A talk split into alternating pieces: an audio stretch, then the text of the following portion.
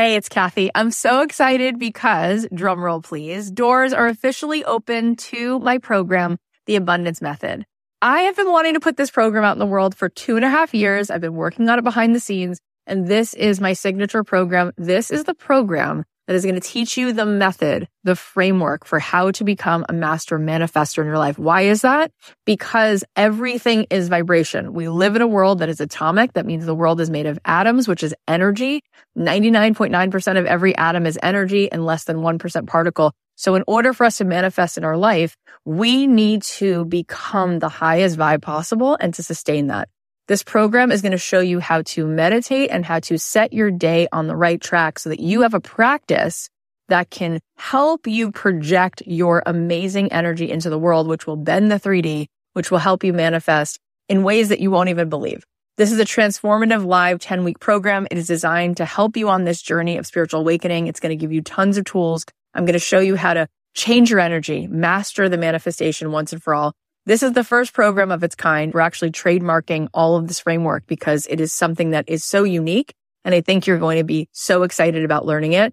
Also, there are some bonuses right now. If you sign up, you're going to get an exclusive podcast so that you can be listening to this program. If you can't make the live Zoom calls, we can give it to you on a track so that you can be listening to it like you do a podcast. Also, you're going to get a pack of 10 meditations from me and you're going to be getting a training that I just gave a workshop called Permission to be Rich, one of the best workshops I've ever done, which you will love. And there is a platinum level to this program. If you choose the platinum level, not only do you get extra coaching calls with me, you also get extra mentor support, but this is really cool. You also get a retreat included. My retreats are normally $3,000. You will get the retreat for free included. Plus you will get a front row seat at that retreat because you will be on the platinum VIP track at the retreat. All of this is here for you. I'd love to see you in this program. I want to see you tapping in, turning on to that electricity within you so that you can find your way to the life that you were born to manifest for yourself. You can join us now at cathyheller.com slash join. I cannot wait. Get on in there, see what all the excitement is about. It's going to be so much fun. And then it came over me that it would be kind of funny and dark to just walk out on stage and say, Hello, good evening. I have cancer. Any birthdays? How's everyone's night? And so that's what I did. And it just exploded.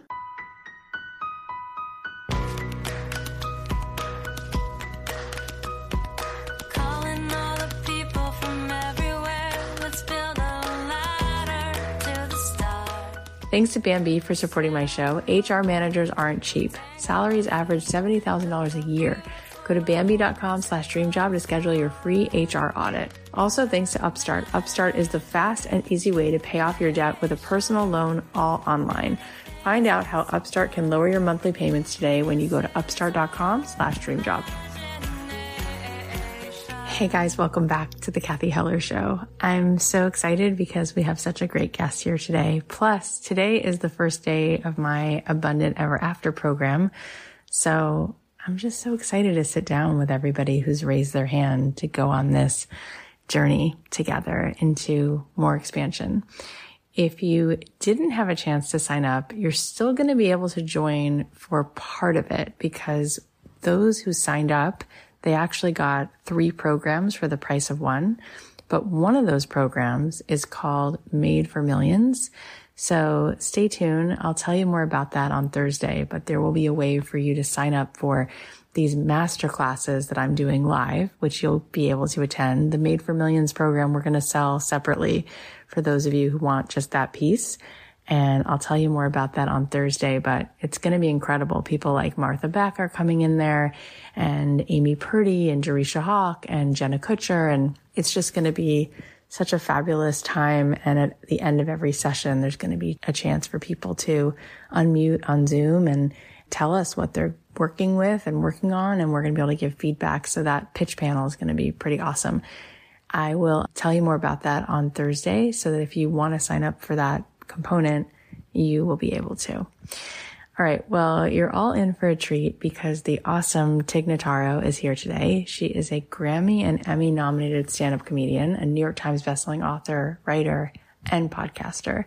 You might have seen her on Conan, The Late Show with Stephen Colbert, Ellen or one of her comedy specials like Live Boyish Girl Interrupted, Happy to Be Here. She also has a documentary called Tig and a best-selling memoir called I'm Just a Person, which centers around her experience navigating an extremely challenging year that involved her mom's death and a cancer diagnosis and an epiphany.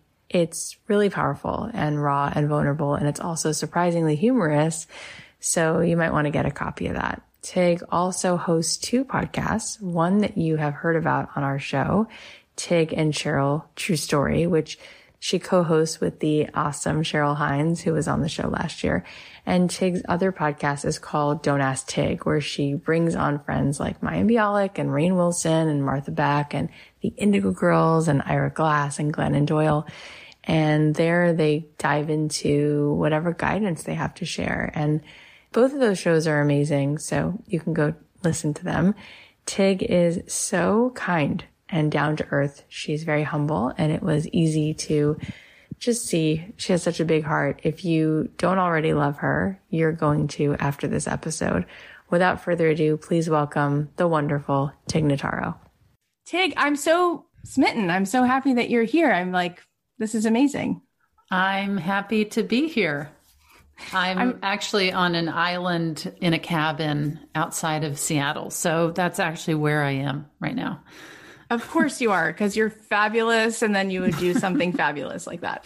Um, well, we're happy to have you here, and I've known your work, but I don't know, and I want to like dig into your journey a little bit more. Hmm. So, how does one grow up to have the courage to get on stage and do comedy? It's like so opposite of how people feel about what feels safe, like to just be yourself and be in front of all these people. When did you know that that was something you're like, I'm going to do that? And when did when did it start to break for you? Well, I mean, I wanted to. I, I, well, I followed comedy my whole life. You know, we watched SNL and stand up and different sitcoms and people in my family are really funny characters. and um, I thought that it seemed really cool uh, to do stand up. That would that was what really spoke to me, you know, more so than sketch or acting. But um, yeah, it was just some crazy. Wouldn't that be cool to do? And then I remember in seventh grade, my friend who lived down the street from me, she told me that her mother said, "Tig." could be a comedian or should be a comedian. And I remember it being a moment where I felt seen and validated in this way. Yeah, you um, sure were. Because I was just essentially a, a class clown up until that point. And it felt like, and I don't even know how serious her mother was, but it was a moment where I, it struck me and I just was like, oh my gosh, it, it was the most flattering and exciting and electrifying thing I'd ever heard. And in fact, what's funny about my my friend's mother is that all these years later, you know, I was probably 13 at the time and I'm 50. My friend follows my career and her mother does and they've been to my shows and and I've told them that that was a big moment for me, but my friend has a much younger brother and uh, he was in the car with their mother one day listening to, I think, NPR. And I came on and he was laughing at something I was saying. And she said, You know, you grew up down the street from her. And he was like, No, I didn't. He had no idea that he had ever met me or, or that his mother had made such an impact on me all those years ago. That's but, really, really special and hysterical at the same time. Yeah, and I it wasn't until I was probably 24 or something I saw a documentary like a behind the whatever VH1 type thing on Roseanne Barr. I was living in Denver at the time and she's from Denver and I was watching it and I remember turning to my girlfriend at the time saying, ah, I would love to do that. And I think it's the first time I really verbalized it. So, and what were you doing then before you started doing stand up? I worked in the music business I love music. I play music. But yeah, I thought that was a more realistic, realistic, yeah, uh, world for me. Even though it's not even that, no, quote unquote, realistic. Um, so competitive. Yeah. But I worked for record labels and marketing companies, and I worked with bands, and uh, just did whatever I could to be around music. And so I just didn't think being a stand-up comedian was at all within reach. And then you went on to not just be a stand-up comic, but you're like one of you're as successful as it like this is it. This is it. This is what it looks like. So when you look at your career, it looks very effortless, but you had to like get on stage and figure it out. And so what was that like? The can you remember the first like that that season of the first six, seven times you got up and how it felt and how did you do that. That's a big thing to do. It was a big thing. My good friends that I grew up with, they were moving from Denver. We followed each other around from childhood. I mean, I basically followed them around. They had their hopes and dreams and um, college years, and I just went wherever they went to college. I would go crash on their couch or live with them, and and so I just moved wherever they went. And then they wanted to move to LA to get into TV and film. And so I was like, well, I guess I'm moving to LA now. It never interested me as much as music and stand up interested me. Uh, moving to LA didn't, but following my friends did. And so we all moved to LA. And as soon as we got to town, I saw in the local paper, the entertainment paper, all the different places you can do stand up. And that really struck me because in Denver at the time, which was 25 years ago now, there was the local comedy club where you could get on stage, but that was hard to get on stage. I didn't understand how to make that leap. Like, how do you want to do stand up and then how do you become a stand up? and they have an open mic night, but I had heard that the club gave feedback at open mic night and they decided whether you would come back or not. It just all sounded very intimidating. And so I never did it. And then getting to LA, you can get on stage in a bar, in a coffee shop, in a laundromat, in somebody's backyard. It, it just didn't matter. And so what's yep. crazy to me is that That's people funny. think my, you know, beginnings are so outrageous because I started in Los Angeles and they think it's intimidating. Whereas to me, being in a city where there's fewer options, and again, there's way more options now in every city to do stand up, but 25 years ago, it was way less. And so seeing the stage time available in Los Angeles made it feel like I could fly under the radar and nobody would know. Whereas in Denver, it felt like people would know I was trying and they'd be giving feedback. So I asked my friend Beth, I said, you know, I'm going to go check out every show that I can watch for two weeks in a row and I'm going to see if it feels like I could do this. And she said, yeah, I'll come with you. And um, so we went night after night after night to clubs and coffee shops and bars and two weeks to the day, I got on stage at a coffee shop, and uh, it was so exhilarating. And it was also horrifying because I had only been talking to myself in my studio apartment in the mirror, and I hadn't accounted for laughs. Oddly, that was the last thing I even considered. And right. so when I got laughs, it scared me.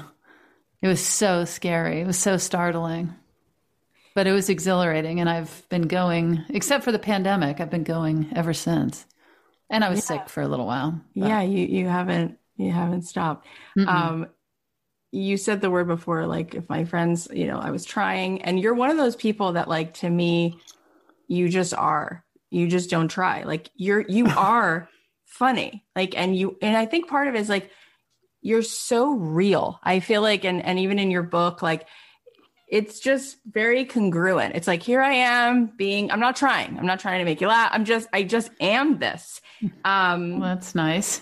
Well, that's the truth. And I think you're also very, very likable. So I think people like you right away and they're like, I really like her. And then when you are funny, it's like, I'm so glad she's funny because I liked her, I wanted her to be funny.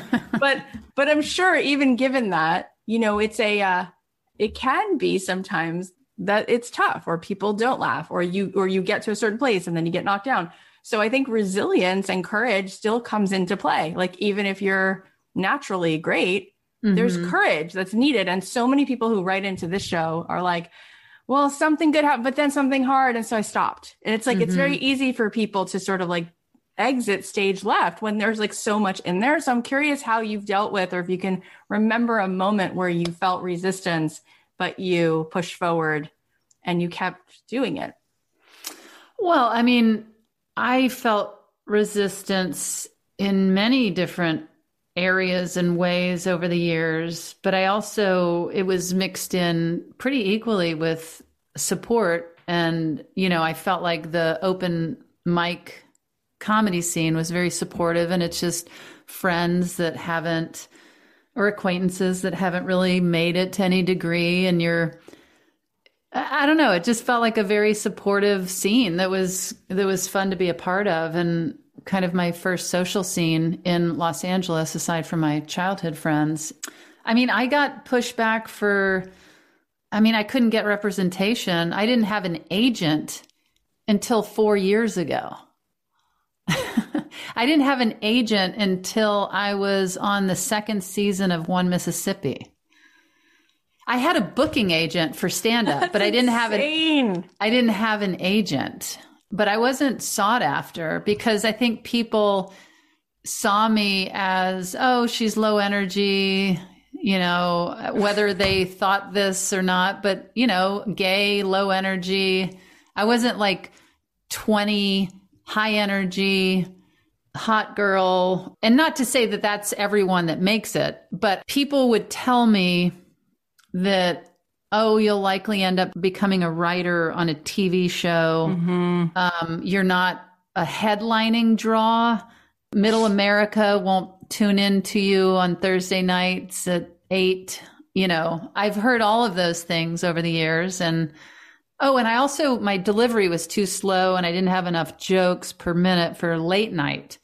And so I think that even mm. though there was that feedback, I loved stand up so much that I just thought, well, I mean, if that's my future, that's fine, but I'm going to keep doing stand up, you know. It just didn't it didn't really have any bearing on whether I was going to do stand up or not because I just loved it so much and I was on stage 5 to 7 nights a week. It's amazing. The I it's hard to believe but not really, but mm-hmm. all those comments, it's like you were like, oh, she's too low energy or whatever. And I was like thinking about Steven Wright, like somebody saying this, you know, you'll never make it. Yeah, you're so slow. Yeah. You're so like, right. like what's like what's what makes it so good. Um, right. but that's the thing with you. It's like weebles wobble, but they don't fall down. I feel like you are so who you are that it was just kind of like a fait accompli. It was like, I'm just gonna keep doing this. So you can do whatever like this will be. Because it yeah. is. Yeah. Because it is. Like right. I never read The Secret or whatever that stuff is, but there's mm-hmm. all these people like, I want to manifest, whatever they say. And it's like, we don't attract or whatever the what we want. It's like we attract what we are. Like it's mm-hmm. just things that happen that we create. It's not what we want, it's what we are. Right. And I feel like you just are you without this like this limited sort of oh, but you how do you stay in that place, that that like place of center? That's all very nice to hear. And um, I do feel that way. And I do feel that it's also been a lot of different iterations of me becoming more and more myself and comfortable with who I am and what I want. And um, I often go back to the fact that I was raised by a mother who encouraged me to tell people to go to hell if they had a problem with me. And so I think that when you have that sort of, and believe me, my mother was not a perfect person, but when you have that type of foundation and support to fall back on. And it's not that she was trying to encourage me to just walk around with my middle finger in the air, but just like, although if it was appropriate, she would support that. Yeah, I think that that really shaped me. I mean, it's impossible to not shape me to for my mother if I came home and said, "Oh, this person did this, this person said this or this happened." A lot of times was, "Well, they can go to hell." You tell them they can go to hell. And if they have a problem, they can talk to me, but they can go to hell. If if if they're going to say that, they're going to treat you that way. And so it, it has to be a huge part of what makes me who I am. It's so powerful. And what I love about it is without even knowing that story, you are a stand for that. I feel like mm-hmm. what you resonate, I feel that way about myself mm-hmm. after seeing you perform. Like I've seen mm-hmm. you many times in LA. I walk out without you saying that. That's how I feel. Mm-hmm. And we've had so many different guests on the show. And, and one of the themes that's come up is this belonging. People are so we will choose belonging over authenticity, mm-hmm. basically. Yeah. Um, because we don't want to be cast aside. We want to be liked so badly.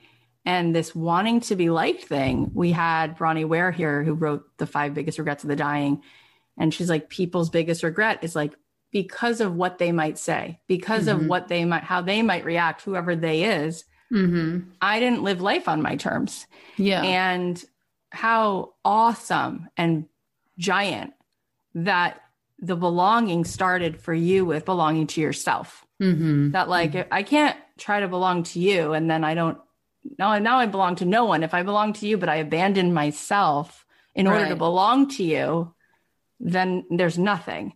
And that is like almost the opposite of what everybody is up against. I think yeah. everybody's giving away their mm-hmm. they just abandon themselves in a thousand ways. Yeah. Yeah. So what a gift that you can be that for people. Yeah, I mean, and and a gift that my mother gave to me. Yep. No, I'm I'm very thankful and aware of it. Very aware. And I feel like in your book, first of all, the title is the best title of any book. it just is. I'm just a person. It's my favorite title. Um, I've, I've said that it's the best title. I'm just a person. And you talk about so many things so candidly, so raw.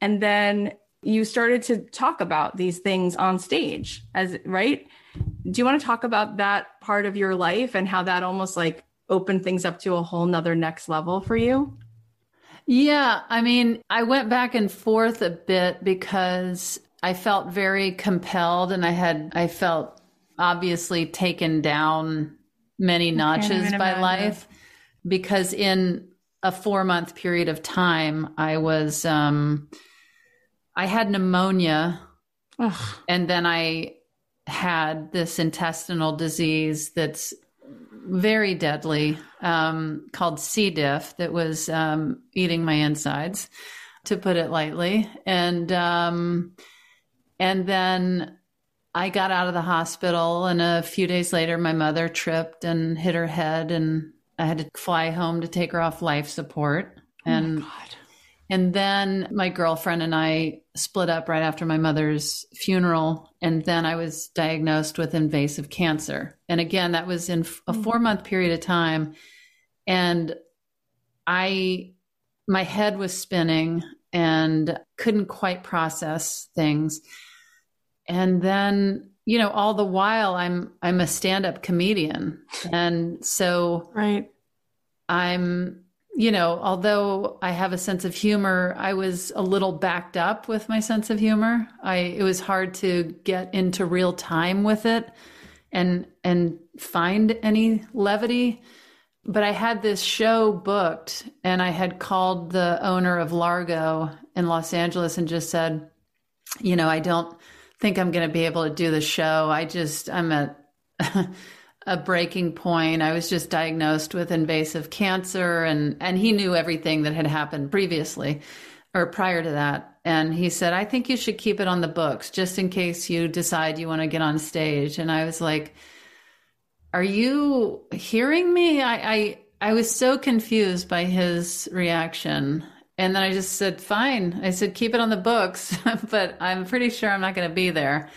And then as the days inched closer, which was only a couple of days, um, I did feel like maybe I will go on stage. And I was flipping back and forth between do I just tell people what I'm going through and try and make light of it? And um, and I talked to good friends of mine that are very well known, well respected comedians that had been in and out of the hospital dealing and like holding my hand through all of this horror. And they were saying, do not go on stage and talk about this. You know, this is, this is not going to be helpful to your state of mind. They were trying to be protective. And I was like, okay, yeah, maybe I shouldn't talk about this. And then, and I kept fighting it. I was like, it feels so weird though to not mention it because I was deathly ill. I was devastated to the deepest degree. And I didn't know how I could get on stage and just say, oh, you know, I had a weird experience at a restaurant recently um, when all the other stuff was going on. And so I decided last minute, I am going to do it and I am going to talk about what happened. And I was in the shower right before the show that night thinking, how am I going to walk on stage and talk, get into all this? And then it came over me that it would be kind of funny and dark to just walk out on stage and say, hello, good evening. How's everyone doing tonight? I have cancer. Any birthdays? How's it? How's everyone's night? You know, and um, and so that's what I did, and it just exploded. You know, people started tweeting and blogging and telling friends, and I just had no idea that it was going to explode the way that it did. It literally brings tears to my eyes because any any one of those things would be enough yeah. to level like any person and uh-huh. would be enough for someone never to pull the covers over and come out of bed ever again. Like those are significant, traumatic, horrendous things. And you, when you were telling the story, I was also like, how is that what he said back to you? Keep it up. Like, does he have any empathy? Is he listening? Does he have hearing? And like, I know he loves me and right. he's a good friend. And he was actually by my side when I was having my uh, surgery after my mother died. He was the one he, the owner of Largo was sitting in the waiting room with my and aunt. so it was like it's such a gift of a response and mm-hmm. You doing this? It, it, i think it brought tears to my eyes because how many humans don't believe that their authentic full tilt boogie self in the moment would be would be enough. Not only enough but that it would like draw people to you mm-hmm. because we all see ourselves in a person who's multi dimensional and going through lots of real things but no one usually does that mm-hmm. ever and then there you were so well, I ha- didn't know or believe that it was going to draw people to me. I knew quite frankly that there was a chance I was going to go on stage, share all of this painful yeah. vulnerability, and that people would be staring at me like, I paid $30 to hear this. So I still to this day feel like I had the exact perfect people that were in that audience that night. And I, every now and then over the years, I think I've run into three or four of them where they come up and they're like, I was at that show. I was at that show. And I'm like, oh my, I feel like I know them when they come up to me. Yeah. What a, that's amazing. And you then still went through all of this stuff that you were dealing with. And in, mm-hmm. and in going through it, was there anything that you felt like you wanted as a result of going through all of that? Like you had clarity on here's how i want to live my life more aligned. Here's how i want to be even more. And then did that impact your work? Well i remember when it was happening i kept making jokes to people saying oh you know i know people that go through this kind of trauma have big awakenings or a big wake up call and they change their life and and I used to laugh I just didn't think or feel like I was somebody that needed a wake up call. And I felt like the people around me, it wasn't like my life was off the rails or I right, was, right. you know what I mean? Like, oh gosh, boy, does she need a wake up call. And I wasn't, I wasn't off the rails. However, and I'm not saying this is what people need to go through to have a wake up call, but it was a wake up call. And it took me probably a year to realize the fact that it was a wake up call and to the degree that it was a wake up call because you know, you can't help but be pushed to the edge of the earth mm. and just held, you know, oh by your God. collar. And then the fact that I was yanked back and I got to see what I saw and and I was yanked back and I lived 10 years now since then.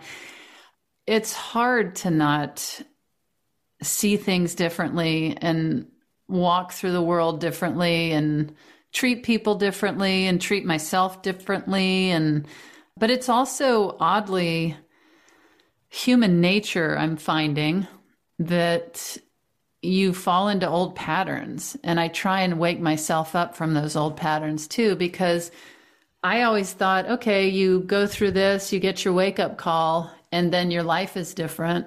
But what i've found and what i've experienced is you have ongoing wake up calls. And you i think once you have a really deep intense one like the one i did in 2012 i saw the edge of the earth and i got yanked back. But because i'm human i get stuck in these old patterns or things start to get just the monotonous humdrum old patterns. I feel lucky that I have that awareness and I I try to stay on it where I wake myself up and I pull myself back and I'm like what are you doing? What how why are you why are you doing things like this? Do you not remember? What how is it that I fell into acting like this again or doing this this way again or you know, and I used to get down on myself and hard on, I was hard on myself about it. And then I just realized that's how people are. But I do feel, I mean, not everyone, but I do feel that bittersweet thankfulness of what I went through. And it, it's hard to really talk about that in depth because there is the loss of my mother in there. But I am I'm very thankful and I'm appreciative, and it has made me very aware of the power of connection and communication and to continue growing, whether it's a, as a person or as a comedian, you know, just you have to keep moving, which is what I had to do in that time frame, you know, and even in the little tiny steps of getting up to go brush my teeth when I had cancer in my body and my mother was dead and I was instantly single and it was hard to get up and do anything. So it changed every element of my life to say the least. It's it's incredible how um, you not only could brush your teeth or even just get up and breathe in and out, but that you then brought so much life to so many people during and since that.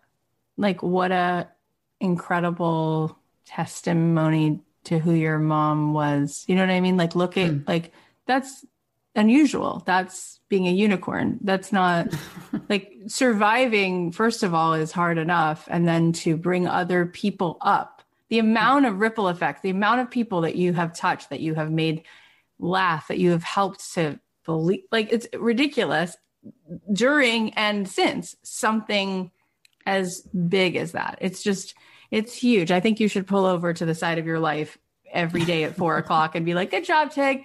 You deserve a gold star. You are unusual and amazing, and you're an an elf from another planet. You're kind. No, it's true. I love this conversation, but before we keep going, we're just going to thank our sponsors. What dream life would you have if you didn't have high interest loans or credit card debt? Would you start that business you've always wanted or move to a new city or start a family? Through Upstart, you can pay off all your existing debt quickly with a personal loan so you can tackle your next big financial goal. Whether it's paying off credit cards or consolidating high interest debt or funding personal expenses, over a million people have used Upstart to get one fixed monthly payment with a clear payoff date. Upstart knows you're more than just your credit score. So instead of just looking at your credit score, Upstart's model considers multiple factors like your income, employment, and other information that you provide in your loan application so that they can find you a smarter rate for your loan. You can check your rate without impacting your credit score in just five minutes for loans between $1,000 to $50,000. You can even receive funds as fast as one business day after accepting your loan. Find out how Upstart can lower your monthly payments today when you go to upstart.com slash dreamjob. That's upstart.com slash dreamjob. Don't forget to use our URL to let them know that we sent you. Loan amounts will be determined based on your credit, income, and certain other information provided in your loan application. Go to upstart.com slash dreamjob.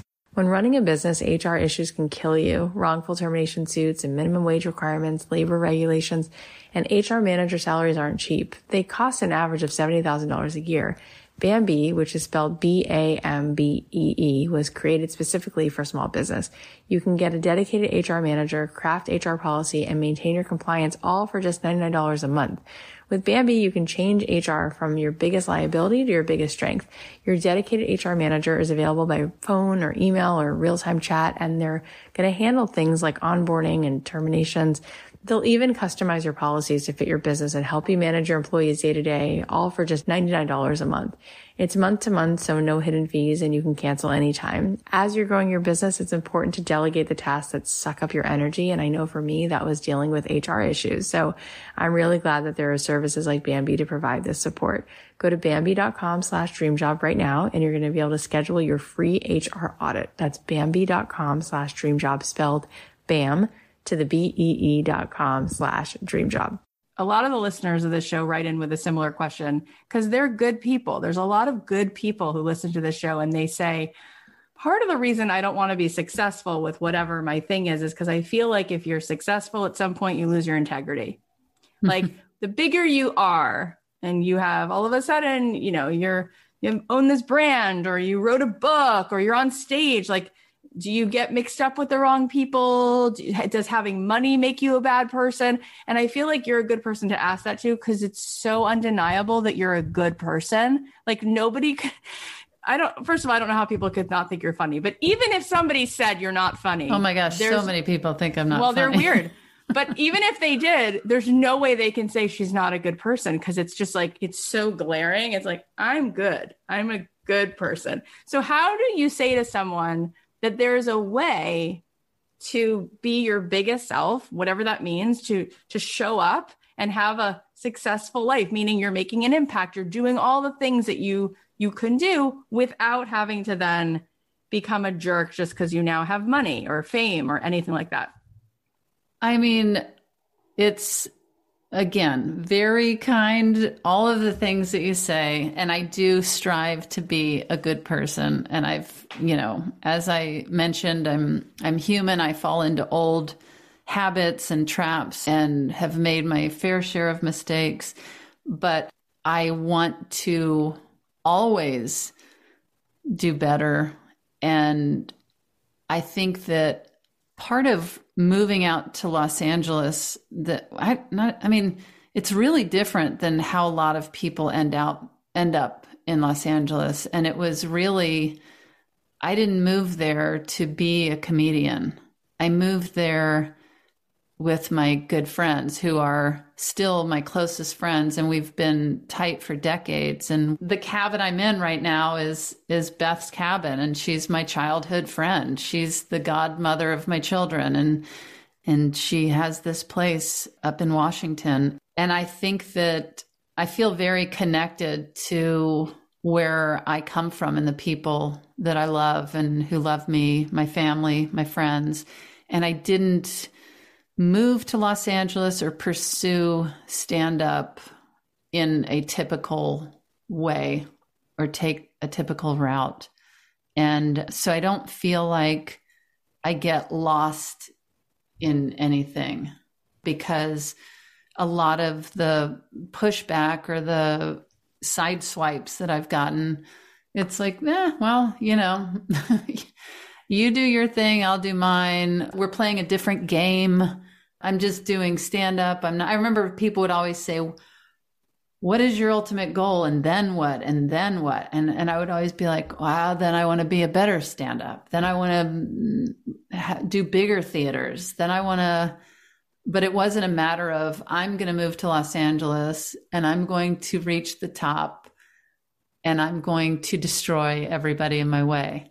I happen to have had a very successful career and i love my career and i love getting to do all these different new things and decide, oh, I want to do this, I don't want to do that. I this is fun, this feels good. So I feel somewhat centered in my purpose. It makes total sense. You know, the idea that like going back to that story about your mom saying like they can go to hell, like you feel seen. You were seen. You are seen. You didn't need to be, you weren't seeking that. It wasn't like mm-hmm. everyone must see me because I don't feel seen. I need the most people amount possible so mm-hmm. that I mm-hmm. finally feel seen and validated. Mm-hmm. You just are who you are. And and that was what was going on. There wasn't that gaping missing piece. I mean, there was certainly my stepfather did not see me until after my mother died. But wow, that's a long time but I, you know, I love him and, and we're close and we have a nice relationship, but it took a long time. And not that I didn't care about his feelings or thoughts or ideas, but I think I was more connected to my mother, who was this free thinking, free spirited artist that was just like, screw them all, you know?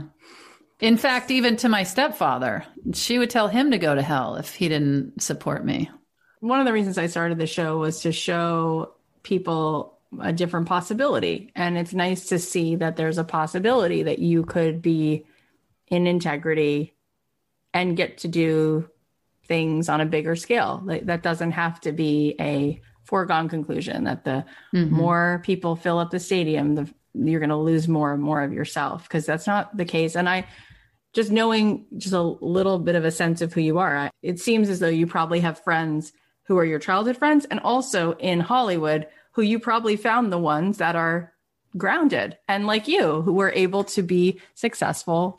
And I'm not saying that everyone's like that, but yeah, I was going to say, trust me, I've I've uh, come across a few bad apples. Uh, yeah, I have come across a few of those, and I'm also very, you know, quick to get myself out of that as soon as I sniff it out. Well, speaking of some of the the good apples, you mm-hmm. have two podcasts, and one of them because we had Cheryl Hines here, which was wonderful. We mm-hmm. talked a lot about your show with her, but you mm-hmm. also have Don't Ask Tig, and you've had on Rainn Wilson, Martha Beck. Both those people have also been here. Indigo Girls, I would love to meet them. Ira Glass, Glennon Doyle, Mayim Bialik. So you, you're already very busy, like, and you have two podcasts. What made you think like I want to do that, and and what do you love about doing it? Oh my gosh.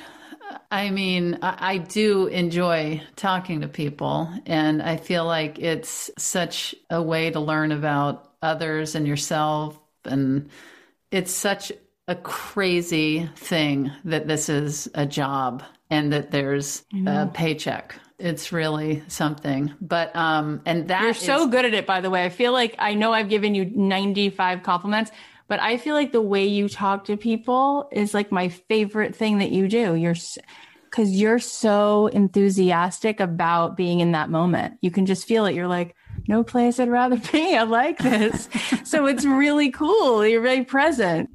I don't know that you you haven't mentioned that you've done like a ton of like mindfulness or meditation, but your energy is very present. So, well, I am interested. I was just telling my assistant the other day that I am very interested in looking into meditation because, you know, when do you hear somebody come out of that and say, I really regret meditating or studying meditation or you know that's my biggest regret yeah um it's kind of like when i became vegan, you know, I was originally like, well, I'll try this for two weeks and just really go hardcore.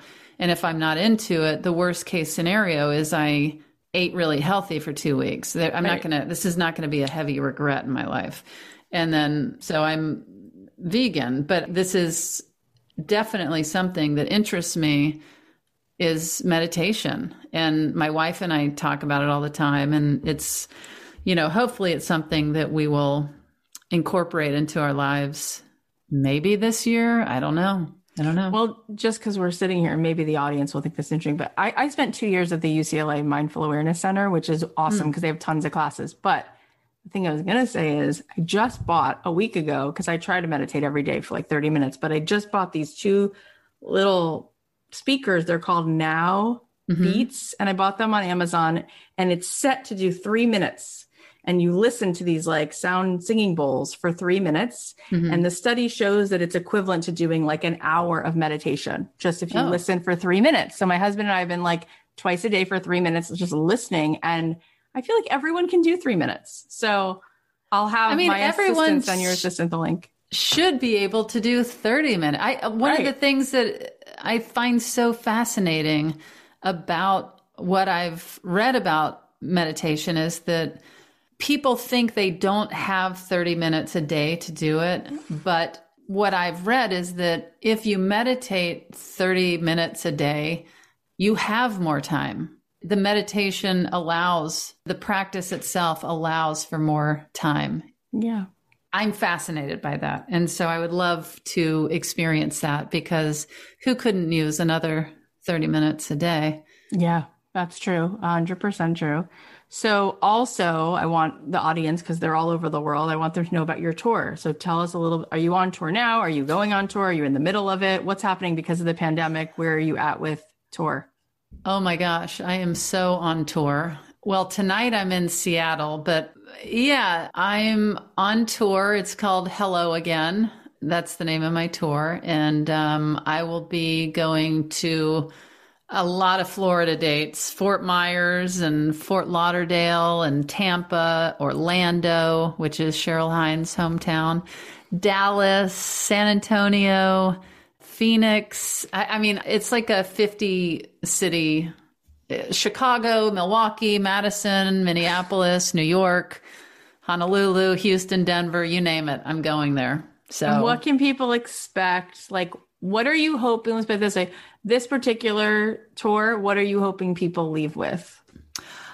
I'm just hoping people will leave with some joy because I everybody asks about my pandemic material and I honestly oh don't really have pandemic material. I just I just want people to come to the show and not be thinking about the pandemic and I want them to be lost in whatever awkward or horrible moment from my life that I'm sharing or lost in whatever nonsense that I'm going into on the on the stage and then deal with whatever harsh reality they have to walk back into after they walk out of the theater. But it's personal stories. It's you know although i'm in remission um, i've had a lot of health struggles over the past 10 years um, but as far as I know today, right now, I'm doing well. And I share a lot of those moments. I share my marriage and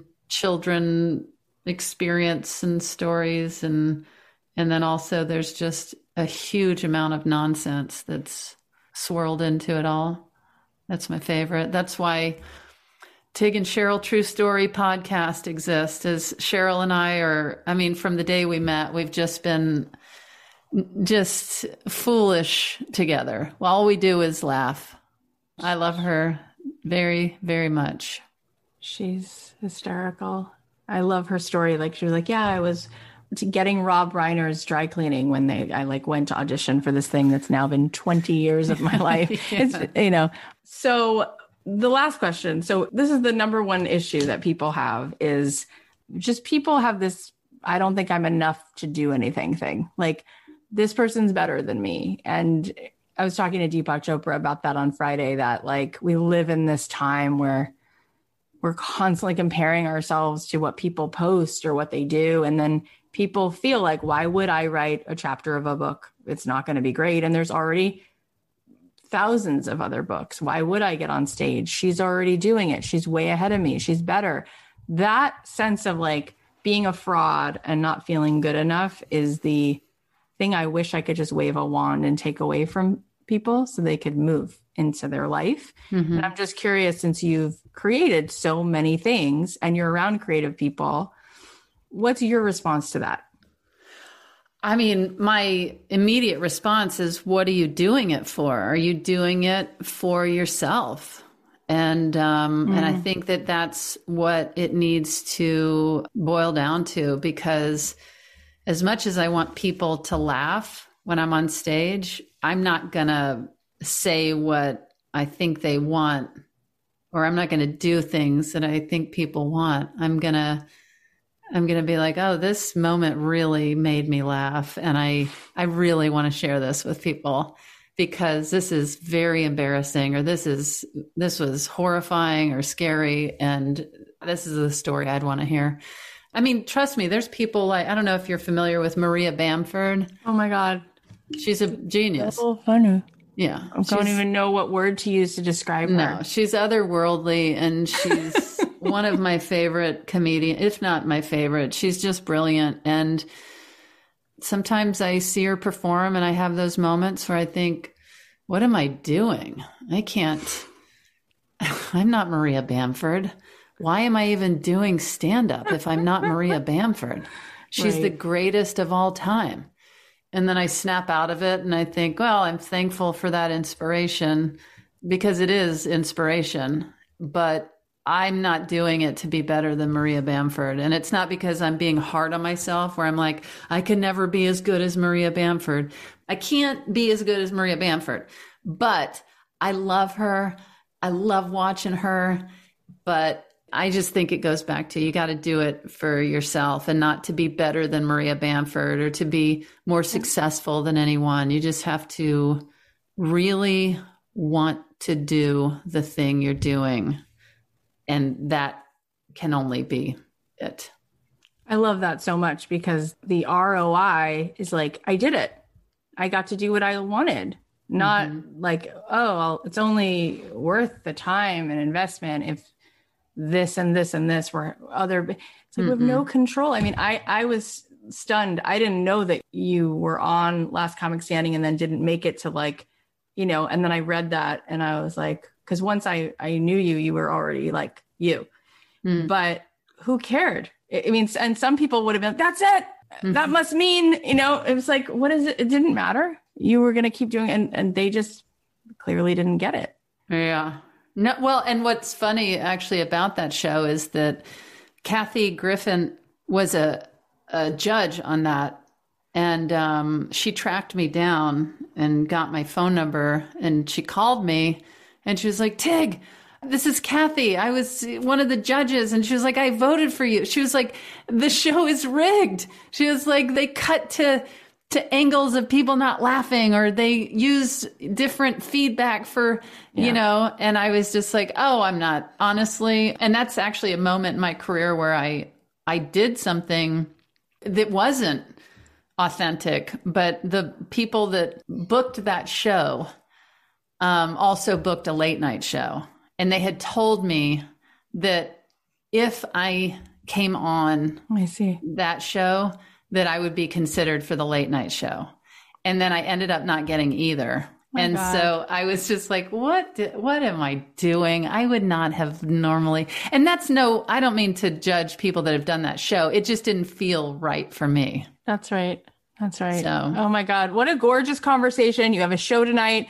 You have family. You have things. This was so fun to listen to you. I want everyone to go listen to both of your shows. We'll put those in the show notes. Tell everybody where they can get tickets to your tour.